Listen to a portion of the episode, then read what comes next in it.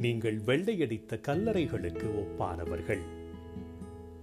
மத்தேயு எழுதிய நற்செய்தியிலிருந்து வாசகம்.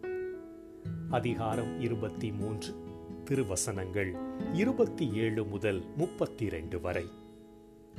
அக்காலத்தில் இயேசு கூறியது வெளிவேடக்கார மறைநூல் அறிஞரே பரிசேயரே ஐயோ உங்களுக்கு கேடு. ஏனெனில் நீங்கள் வெள்ளையடித்த கல்லறைகளுக்கு ஒப்பானவர்கள்.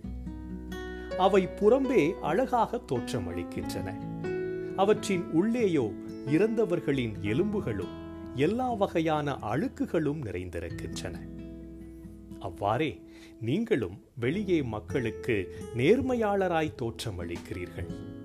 ஆனால் உள்ளேயோ போலித்தனமும் நெறிகேடும் நிறைந்தவர்களாய் இருக்கிறீர்கள். வெளிவேடக்கார மறைநூல் அறிஞரே பரிசேயரே.